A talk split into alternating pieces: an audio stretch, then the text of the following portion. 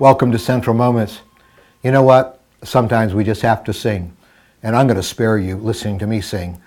But I love the way David starts Psalm 33. Sing joyfully to the Lord, you righteous, for it is fitting for the upright to praise him. And praise the Lord with, then he mentions some musical instruments, the harp, and make music to him on the 10 string lyre. Sing to him, he says it again, sing to him a new song play skillfully, and shout for joy. Now, when people are walking through very difficult times, as I mentioned a few days ago, I, I encourage them to, to prayerfully read, meditate on, and pray back to the Lord uh, these verses in Psalms 30 through 33. And 33 kind of is our praise chapter because, because praise, you know, it precedes our victories and praise follows victory. It's fitting, he says, for the upright to praise him. And, and th- this, this is a fitting chapter to end these previous three chapters that walk us through times where we don't know if the weeping is going to end in our lives. And when our, our guilt is, is just overwhelming us and we're just needing the refuge and, and strength against things we can't control and we can't seem to change. Um, there, is a, there is an exit door to those seasons. And here it is and, and we just sing. And, and you read this before you're, you're, you're done the trial and the hard time, and, and it just challenges us to let's not wait till the victory comes. We sing before victories come as well as after they come. Verse 4 For the word of the Lord is right and true. This is why we sing. And he is faithful in all he does. And this is the heart of faith. Faith isn't, isn't you know, insisting that certain things work out certain ways. Faith is trust in the faithfulness of God. It's confidence in the character of God. And, and he said, We know God's word. He's right. He's true. And he's faithful in all he does. And so this praise focuses us on him, even though we may not be through the trial yet. And the Lord loves righteousness and justice. And the earth is full of his unfailing love.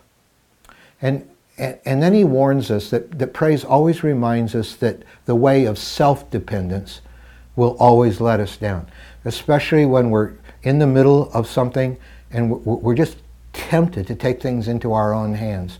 Praise keeps us God directed.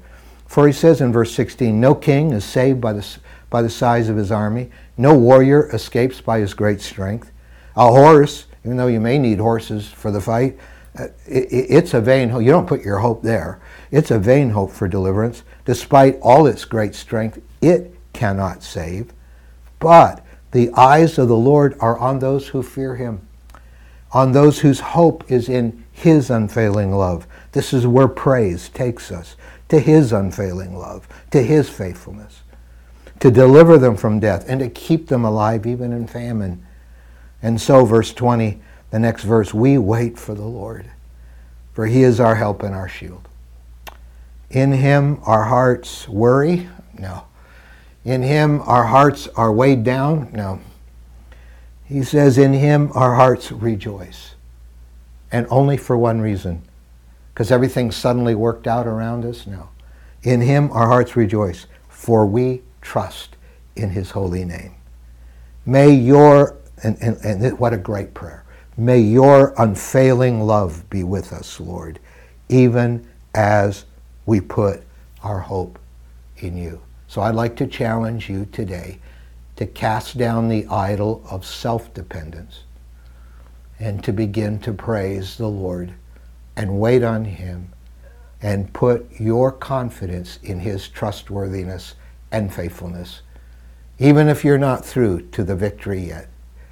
Lord Jesus, we thank you that you are this kind of God, trustworthy, faithful.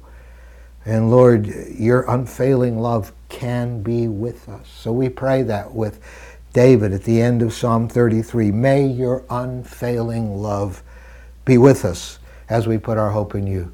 And we praise you for that new song that you put in our hearts. We thank you that you are the one who loves us and has overcome. In your name, amen.